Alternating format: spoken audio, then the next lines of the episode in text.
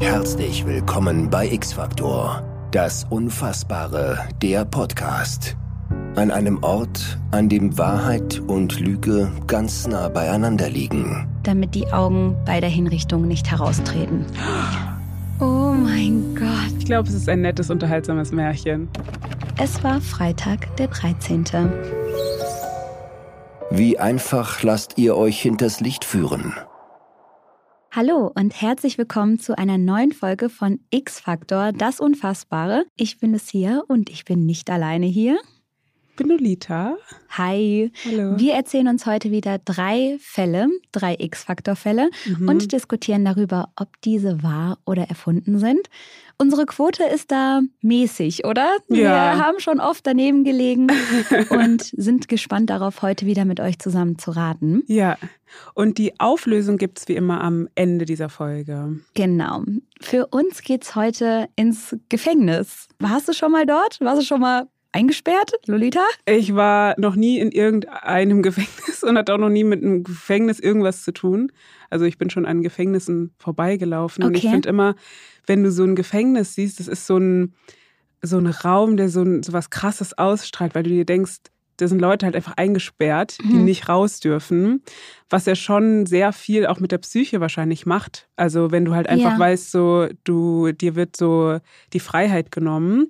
Also sei jetzt mal dahingestellt, ob gerechtfertigt oder nicht, aber es ist ja trotzdem einfach eine krasse Situation, wenn du auf einmal fremdbestimmt bist und auf Mhm. einmal bist du in diesem Raum und irgendjemand anderes entscheidet, wann du wohin gehst und wann du Ja. isst und wann du aufstehst und wann du schlafen gehst und so. Also das ist, glaube ich, schon echt heftig, einfach dieser Ort. Ja, man verbindet das irgendwie mit so einem beklemmenden Gefühl. Ja. Vielleicht so auch so einem klaustrophobischen Gefühl. So dieses, was du schon sagst, eingesperrt sein und nicht mehr selbst entscheiden zu können. Ja, Aber ich gebe dir auf jeden Fall recht, Gefängnis, das ist eine sehr ferne Sache. Deswegen bin ich auch sehr gespannt, was wir heute hier für Fälle besprechen werden und wie die uns dem Gefängnis vielleicht nahe bringen werden. Ich würde auch direkt mal reinstarten. Ich habe heute nämlich die erste Geschichte mitgebracht. Die heißt Der elektrische Stuhl. Es ist oder es sollte zumindest eine der effektivsten und ja, menschenwürdigsten Hinrichtungsmethoden sein, der elektrische Stuhl. Tatsächlich ist diese Art der Hinrichtung, wie eigentlich jede andere, unfassbar grausam. Der elektrische Stuhl ist nämlich ein Konstrukt, das besteht aus Holz, breiten Lederriemen, Kabeln und Elektroden.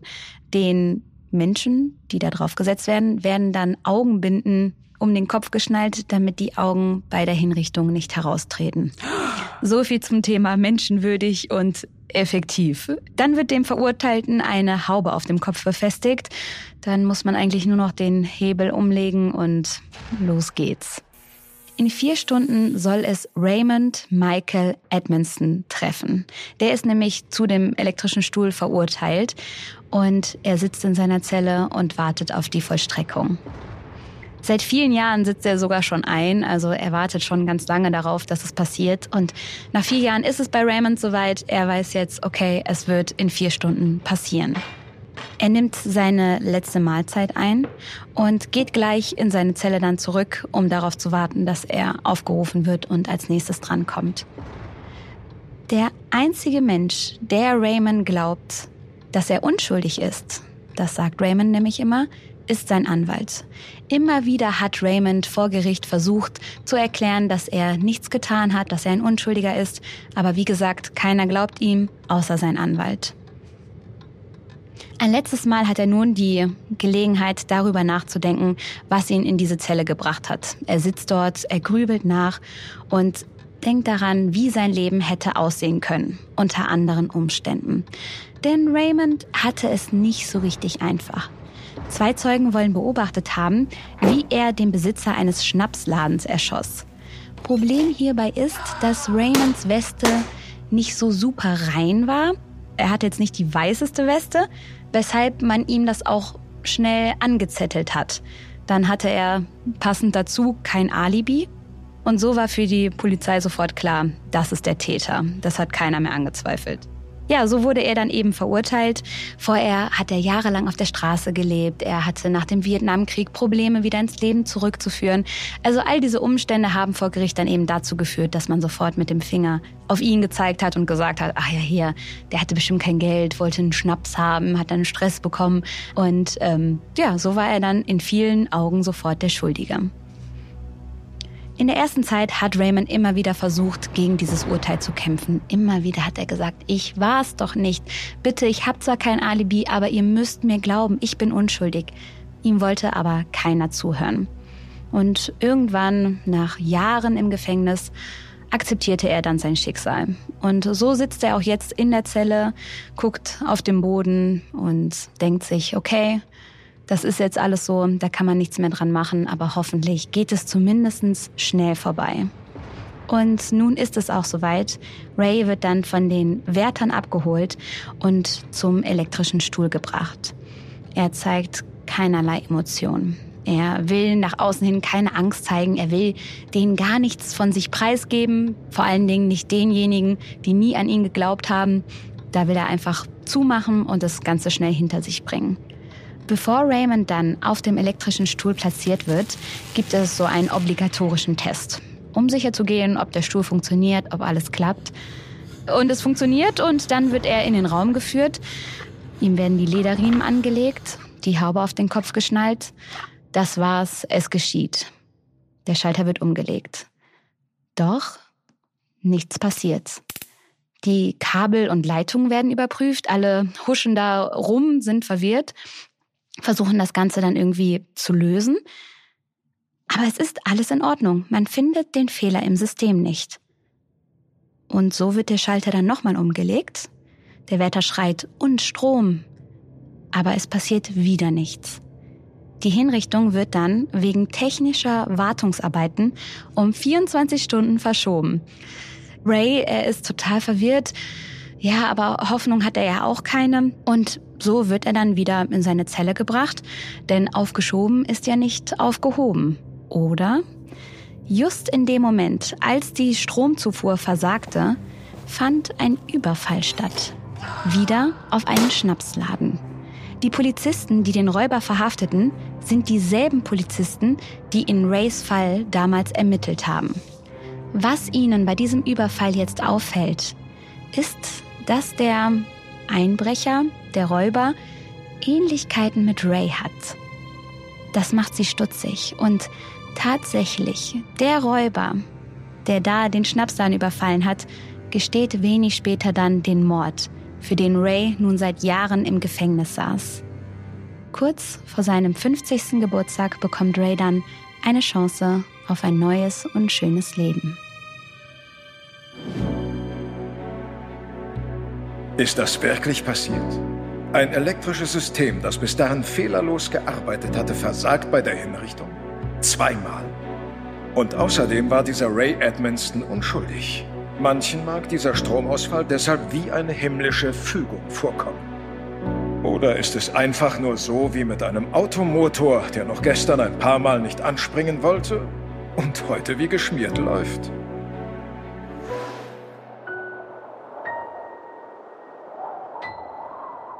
100 Prozent ist die wahr. Die ja? Geschichte, ja. Also das ist ja voll logisch auch. Und also was heißt logisch? Aber es ist sowas, was man sich auf jeden Fall vorstellen kann. Mhm.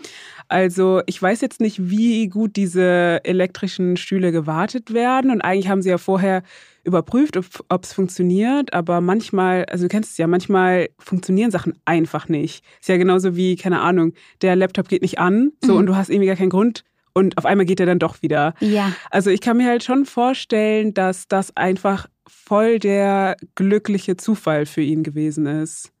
Ja, ich gebe dir recht. Also man hat keine Probleme damit, die Geschichte zu glauben. Ne? Mhm. Man denkt sich so, krass, wahnsinniger Zufall.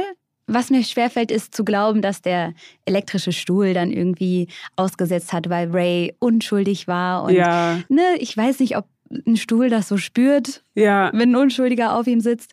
Aber dass es halt einfach ein krasser Zufall war. Aber ich muss sagen, dass am selben Tag dann der Einbruch begangen wurde und der Täter dann den Mord von vor sechs Jahren gestanden hat. Ja, Also vielleicht ist es nicht genau so abgelaufen, dass dann genau an diesem Tag mhm. das alles stattgefunden ja, hat. Ja, das kann sein. Aber ich kann mir halt schon vorstellen, also ich meine, im Endeffekt, es wird ja gesagt, es wurde um 24 Stunden verschoben. Mhm. Vielleicht wird es ja auch ein bisschen mehr verschoben und irgendwie durch irgendeinen, irgendeinen Zufall kam dann doch irgendein, irgendwas, was darauf hingewiesen hat, okay, er ist unschuldig. Ja. Aber ja, also ich gebe dir auf jeden Fall recht darin, dass du sagst, auf gar keinen Fall ist irgendwie der Stuhl nicht losgegangen, nur weil er unschuldig ist. Ja. Aber er ist halt nicht losgegangen, weil halt irgendwas war. Und es war halt Zufall, dass er ja. unschuldig war. Ja. Also ich glaube okay. schon. Ja, ich würde mit Ja was? gehen. Ich glaube auch. Ja, wir tippen auf Ja, okay. die es war. An dieser Stelle eine kurze Unterbrechung, denn heute gibt es Werbung in eigener Sache. Wir wollen euch gerne ein bisschen besser kennenlernen. Ihr hört nämlich uns Woche für Woche zu, aber wir wissen gar nicht immer genau, wer ihr eigentlich seid. Und weil wir diesen Podcast sehr gerne besser machen möchten und an euren Interessen ausrichten möchten, haben wir eine Umfrage für euch vorbereitet. Die dauert so circa fünf bis zehn Minuten und in der könnt ihr uns erzählen, wer ihr seid und wofür ihr euch eigentlich so interessiert. Und je besser wir euch kennen, desto besser können wir den Podcast auch nach euren Bedürfnissen ausrichten. Geht dafür jetzt auf go.podstars.de slash xfaktor, alles zusammengeschrieben. Die Adresse haben wir euch auch nochmal in den Shownotes verlinkt und nehmt sehr gerne teil. Dankeschön und jetzt geht's hier weiter mit der Folge.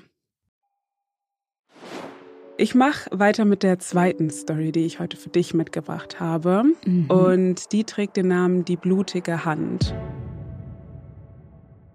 Sie handelt von einem Officer mit dem Namen Craig Hoffman. Und du musst dir den so vorstellen von seinem Charakter, der ist halt so übereifrig in seinem Job und will unbedingt Gerechtigkeit. Also er geht so davon aus, wenn irgendjemand verhaftet worden ist, dann muss diese Person auch irgendwas gemacht haben. Also alle Leute, die irgendwie verhaftet werden, sind für ihn automatisch Feinde. Und er möchte halt immer koste es was wolle, alle so dieses Verbrechens dann auch überführen. Und an einem Dienstag äh, hat ein bewaffneter Raubüberfall stattgefunden in der Gegend. Und es wird auch tatsächlich jemand verdächtigt und festgenommen, und zwar Sims. Und ganz ähnlich wie in der Geschichte, die du mir gerade erzählt hast, ist es so, dass sie einfach weil er der Polizei schon bekannt ist, davon ausgehen, okay, der muss es gewesen sein. Er war nämlich auch, als die Tat stattgefunden hat, voll in der Nähe von dem Tatort. Und ja, also sie kennen halt sein Vorstrafenregister. Und es gibt auch einen Augenzeugen, der sagt, ich habe ihn gesehen und ich glaube, dass er es war. Er wird dann verhaftet und irgendwann aus der Gefängniszelle in den Verhörraum geführt, weil sie halt einfach seine Sicht der Dinge oder beziehungsweise sie wollen eigentlich, sie wollen eigentlich ein Geständnis von ihm. Er, er wird reingeführt, er sitzt dann auf diesem Stuhl. Das ist so ein ganz, ganz kleiner Verhörraum, wo nichts drin ist, außer ein Stuhl. Und er wird äh, von einem Kollegen von Officer Hoffman reingeführt, Officer Sense, und äh, er setzt ihn quasi auf diesen Stuhl und er sagt dann, okay, dann ähm, gesteh mal, dass du das warst. Sims sagt aber, dass er es nicht war. Also er sagt so, ich weiß, es sieht jetzt danach aus, als wäre es gewesen, aber ich war es auf jeden Fall nicht gewesen. Und das provoziert halt Officer Hoffman. Er ist halt so ein sehr, also lässt sich leicht herausfordern. Und Sims hat zwar Respekt vor der Situation, aber ist ihm gegenüber auch schon sehr feindselig eingestellt. Dann hat Sims gesagt, okay, ich war es wirklich nicht. Und Hoffman, der sich davon halt provozieren lassen hat, sagt dann zu Sense, okay, fessel ihn am Stuhl, weil er sich halt so denkt, ich habe hier irgendwie die Autorität und ich kann hier machen, was mhm. ich möchte. Also so ist er eingestellt. Und er fesselt ihn dann und während sich Officer Sense halt so runterbeugt, um ihn zu fesseln, sagt er zu ihm, sag ihm einfach, was er hören will. Und du kannst es auch im Nachhinein noch widerrufen, weil du bringst dich hier gerade in keine gute Situation. Aber Sims sagt, also antwortet dann und sagt dann, nee, ich war es nicht gewesen und ich möchte nicht irgendwie mich in eine Situation bringen, wo ich irgendwas gestehe und dann am Ende kommt halt, also am Ende komme ich da nicht mehr raus. Sense denkt sich dann, okay, ich versuche jetzt das vielleicht nochmal bei Hoffman und sagt dann zu ihm, wir können vielleicht auch in Ruhe mit ihm reden und vielleicht in Ruhe ein Geständnis aus ihm rauslocken. Und Officer Hoffman will das gar nicht hören. Er sagt, okay, verlass den Raum, du hast ihn jetzt gefesselt, verlass den Raum, ich regel das jetzt hier.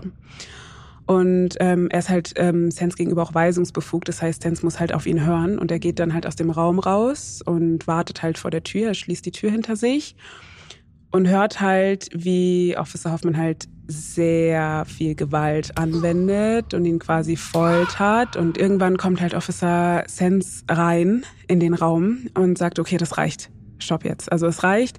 Wir bringen ihn jetzt erstmal zurück in die Gefängniszelle. Er wird jetzt hier nicht gestehen, weil Sims, wie gesagt, bis zum Ende sagt, ich war es nicht gewesen. Und ähm, ich habe ja gesagt, er hat ihn geschlagen, das heißt, er hat halt auch geblutet. Und als er ihn aus dem Raum rausgeführt hat, hat sich Sims an der Wand abgestützt und hat an der Wand also einen blutigen Handabdruck hinterlassen. Er führt ihn quasi raus in seine Gefängniszelle und es vergehen irgendwie so ein, zwei Tage und Officer Hoffman ist wieder in dem Verhörraum. Diesmal wegen einem anderen Gefangenen, weil er ihn auch wegen irgendwas verhören will. Er sieht dann an der Wand diesen Handabdruck von Sims. Und er regt sich halt voll auf, weil er so sagt, ich habe vor Tagen schon dem Hausmeister Bescheid gegeben, dass er diesen Handabdruck da reinigen soll. Warum ist er da immer noch da? Und als er durch ist mit seinem Verhör, ruft er quasi Sens zu sich und sagt dann, okay, ich habe da an der Wand diesen einen Handabdruck. Ich habe das in Auftrag gegeben, dass der weggewischt ist. Warum ist er immer noch da?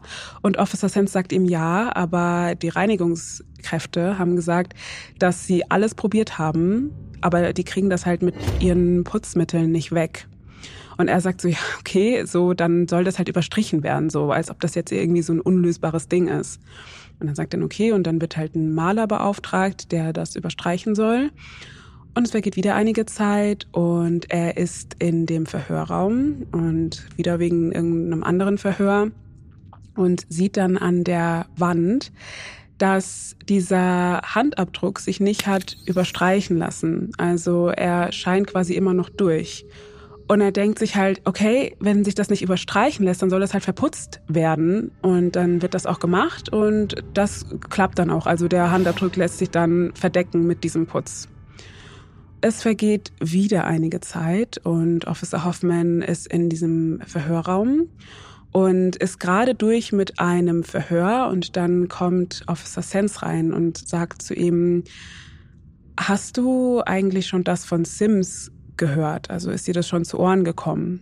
Und er sagt dann so, nee, was ist denn passiert? Und er sagt dann, ähm, Sims, der ja im Gefängnis äh, sitzt, da war ein Mitinsasse, der ihm den Schädel eingeschlagen hat, mehr oder weniger.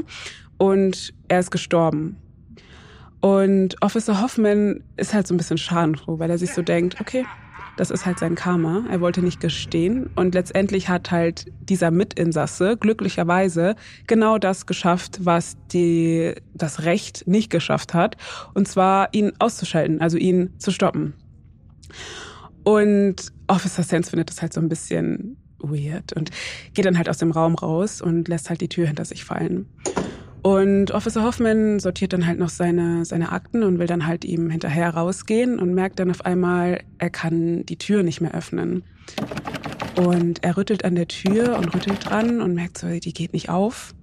Er schaut dann an die Wand rechts von sich und sieht dann auf einmal durch diesen Putz diesen blutigen Handabdruck durchscheinen.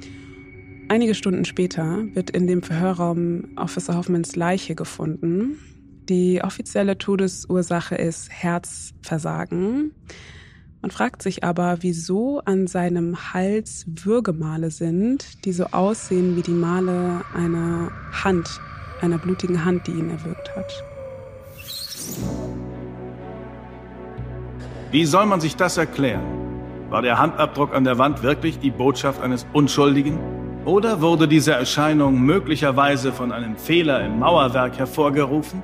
Und wenn ja, wie konnte er wieder auftreten, wo doch die Wand neu verputzt wurde? Was war der Grund für den Tod von Craig Hoffman? War es wirklich ein Herzinfarkt? Wieso sah er dann aus, als sei er erstickt worden? Konnte er sich versehentlich selbst erwürgen, als er nach Luft drang? Oder war es eine späte Vergeltung aus dem Jenseits? Ist die Geschichte wahr? Oder ist die Hand von einem Autor im Spiel gewesen?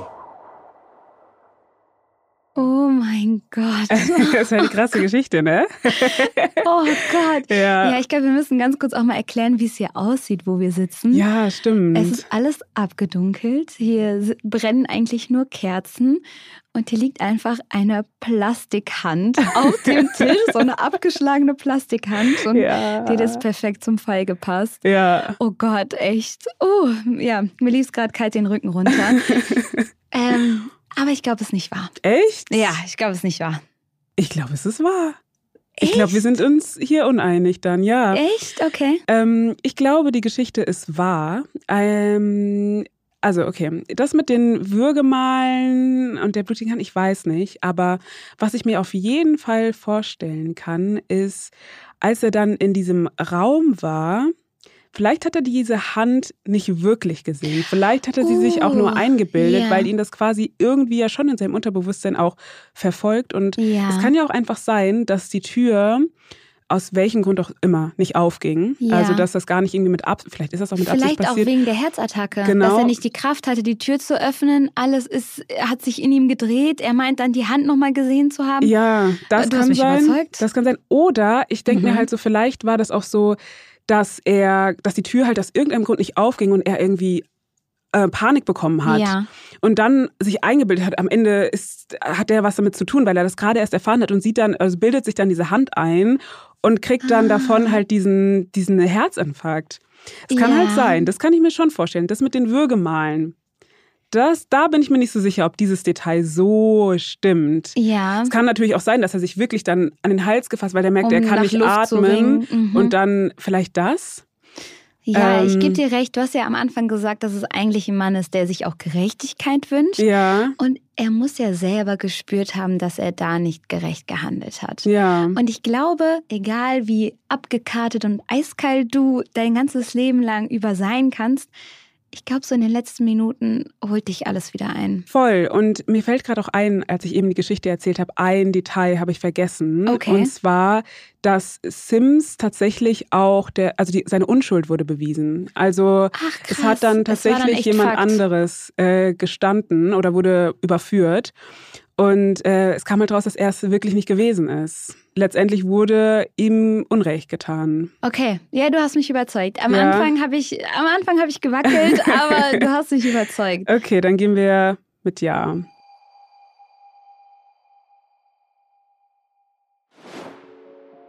Jetzt habe ich noch eine Geschichte für dich, die heißt Die Pechsträhne und ich bin gespannt, was wir davon halten. Das Wainwright Staatsgefängnis in Texas ist ausbruchssicher. Also das gilt als eine der sichersten Gefängnisse. Und noch nie ist jemandem die Flucht aus diesem Gefängnis gelungen. Der Direktor leitet es so ein bisschen wie eine Fabrik. Der weiß halt, hier sind sehr viele junge Männer gefangen. Die kann ich benutzen, um sie zum Beispiel als Arbeitskräfte auszunutzen. So lässt er dann eine Metallwerkstatt einrichten und eine Wäscherei und dort müssen dann eben diese Insassen für wenig Geld schuften. Hat ja keiner so ein richtiges Auge drauf, ne? Einer der Häftlinge ist Gus McGrath, ein Spieler und Trickbetrüger. Also der hat's faustdick hinter den Ohren und ist dort seit einem Jahr in Haft. Vier weitere Haftjahre stehen ihm noch bevor. Und Gus gefällt das gar nicht. Er hatte sein Leben lang viel Geld, wahrscheinlich auch durch diese Trickbetrügereien. Und nun muss er für 10 Cent die Stunde schuften. Und in seinen Augen ist das Leben so nicht lebenswert. Und er hält es einfach nicht mehr aus. Er weiß sehr wohl, dass das ein super sicheres Gefängnis ist, sagt aber vier weitere Jahre hier drin ohne mich. Und so ist er von dem Plan besessen, irgendwann aus diesem Gefängnis auszubrechen. Das ist sein einziges Ziel. Jetzt ist natürlich die Frage, wie stellt man das an? Gus sucht sich dann einen Komplizen, einen unter den Mithäftlingen, seinen Freund Jim. Jim wird dann in all das involviert und eingeweiht und Jim soll dann ein Ablenkungsmanöver starten, damit Gus unentdeckt fliehen kann.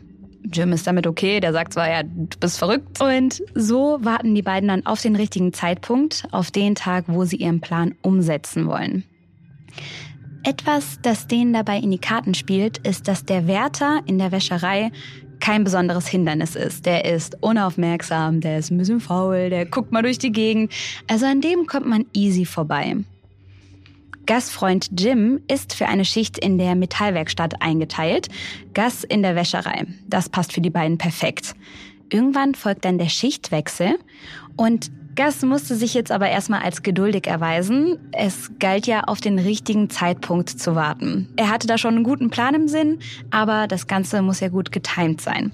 Aber das ist etwas, was Gus ja leicht fällt. Er als Trickbetrüger hatte es schon immer in sich, andere zu beobachten, mögliche Fehler im System zu bemerken. Und wie gesagt, die Wächter waren nicht so 100 Prozent ne, auf, auf Zack.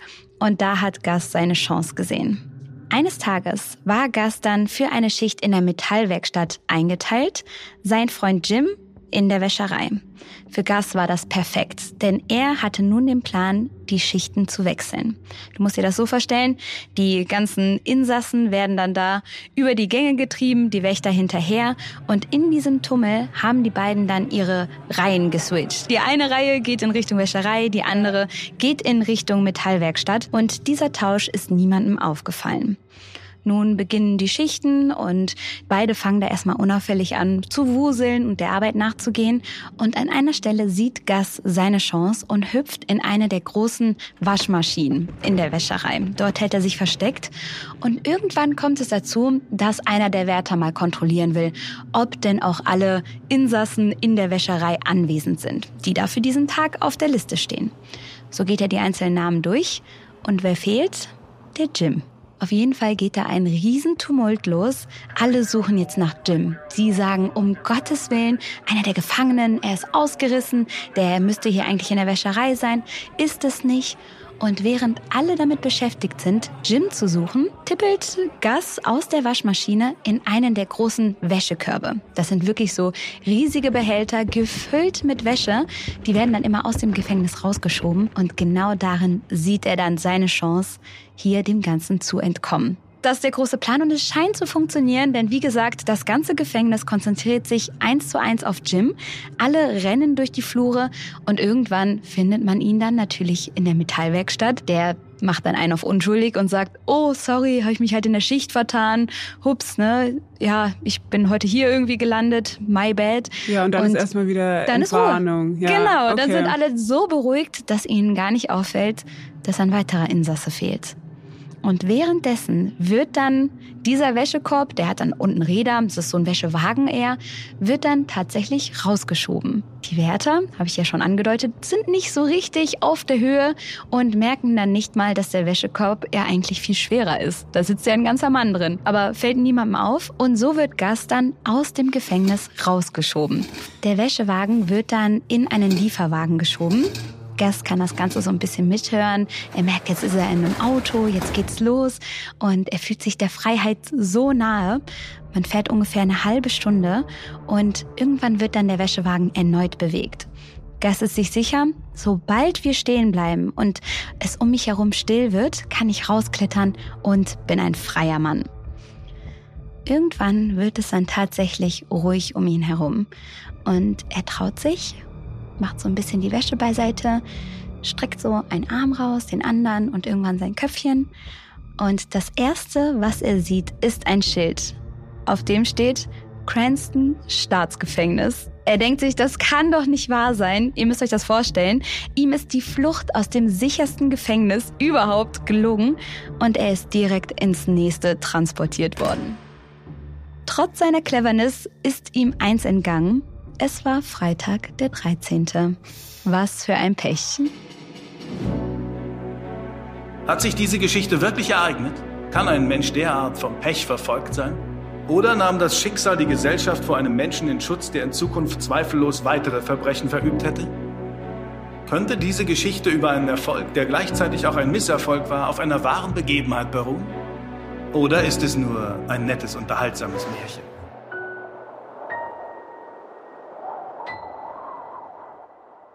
Was glaubst du?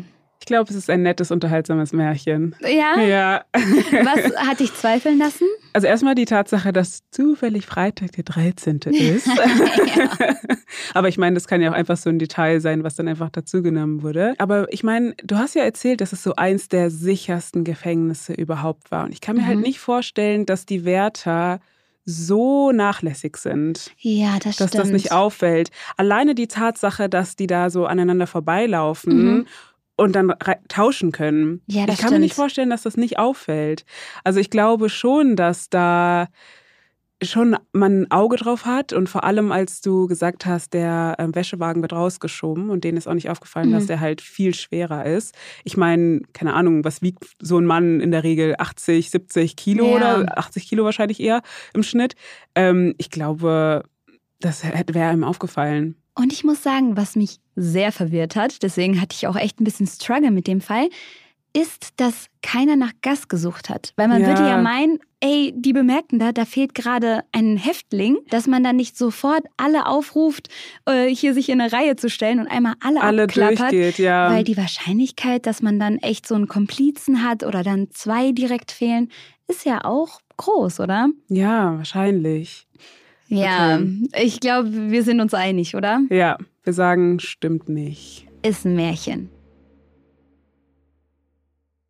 Bevor wir zur Auflösung kommen, Mhm. spielen wir natürlich wieder ein kleines Spiel. Und Yes. zwar X-Stories. Und dafür haben wir wieder die liebe Alissa aus der Redaktion da. Hallo.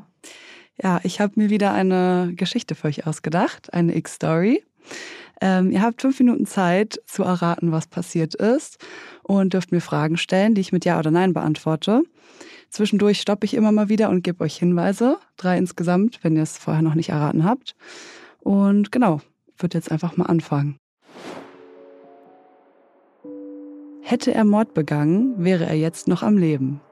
Wie kann das sein? Hätte er Mord begangen, wäre er jetzt noch am Leben. Okay, also ich gehe jetzt taktisch vor. Spielt das Ganze in einem Gefängnis? Das Gefängnis hat etwas damit zu tun. Okay.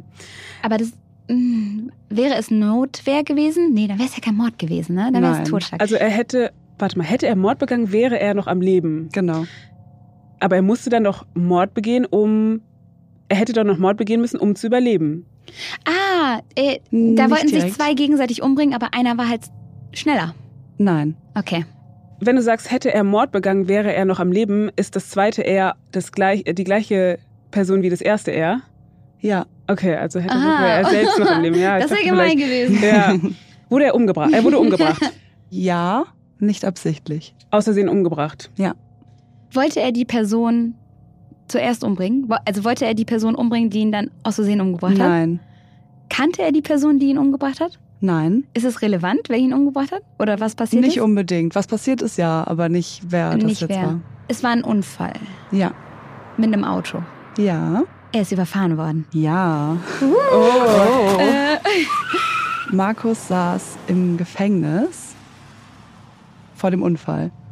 Ist das ein potenzielles Opfer? Was ihn, also es hat ja mit einem Autounfall zu tun Mhm. und er wurde überfahren. Ja. Wurde er von einem potenziellen Opfer überfahren? Nein. Ist auf freiem Fuß. Ja. ach, der Markus. Aber das Ja. ist ja nicht der, der tot ist. Das ist der, der tot Das ist der, der aber tot ist. Ach so, der ist auf freiem Fuß, aber er ist jetzt tot. Mhm. Der ist überfahren worden, das war aber ein Unfall. Aber er wollte vorher jemanden töten, hat es dann aber doch nicht gemacht. Nein. Er wollte, ach so, Er wollte nie jemanden töten. er wollte niemanden töten. Ah, ich weiß, wenn, wenn, er wurde freigesprochen. Ja. Er wurde freigesprochen, er war gar nicht der Mörder. Und wenn er, wenn er nicht freigesprochen worden wäre, dann wäre er noch im Gefängnis, dann wäre er nicht überfahren worden. Ja, Markus sitzt im Gefängnis für einen Mord, den er gar nicht begangen hat. Ah. Und er wird freigesprochen, als der wahre Mörder endlich gefunden wird.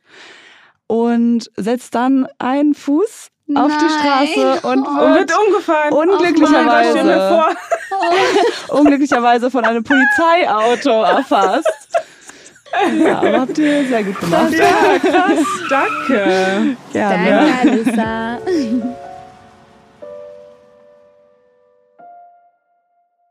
Jetzt geht's zum spannendsten Teil der Folge. Wir besprechen jetzt die Auflösung. Yes. Wir haben auf wahr, war, falsch getippt, ne? Mhm, ja. Die erste Geschichte handelte sich ja um den elektrischen Stuhl, der plötzlich einen Aussetzer hatte, weil ein Unschuldiger auf ihm saß.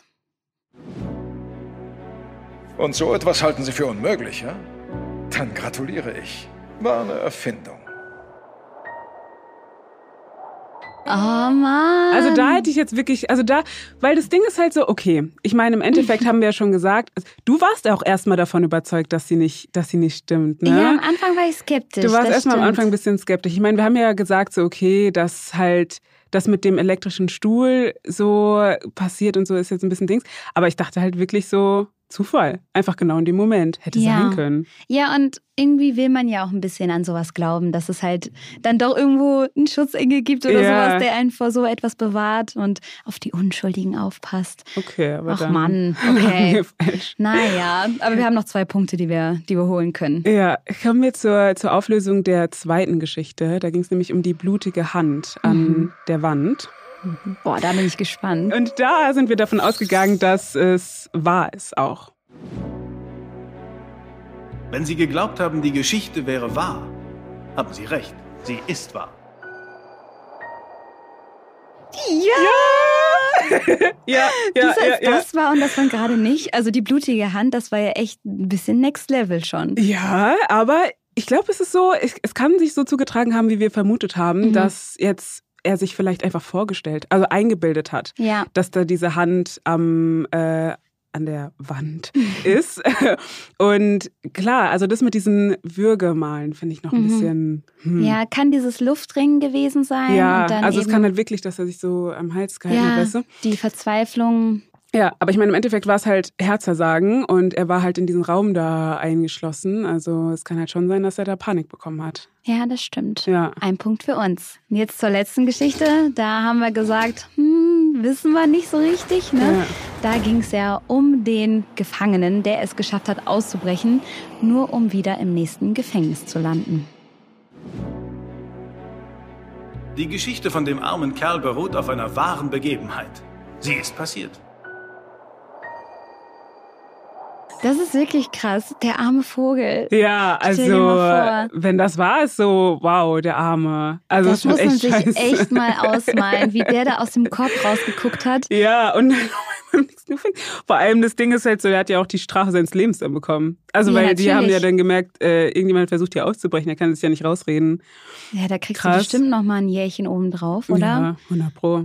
Boah, Aber ich meine, wer weiß, es gibt vielleicht die krassesten Ausbruchsstories aus äh, Gefängnissen. Ja. stimmt. Muss man mal, der Sache muss man mal nachgehen. Ja. Schon spannend.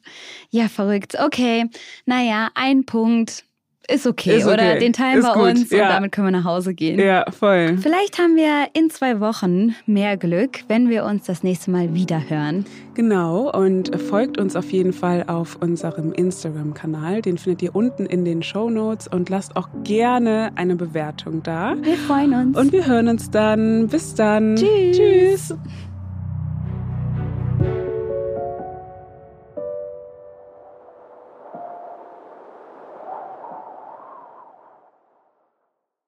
Dieser Podcast wird produziert von Podstars bei OMR.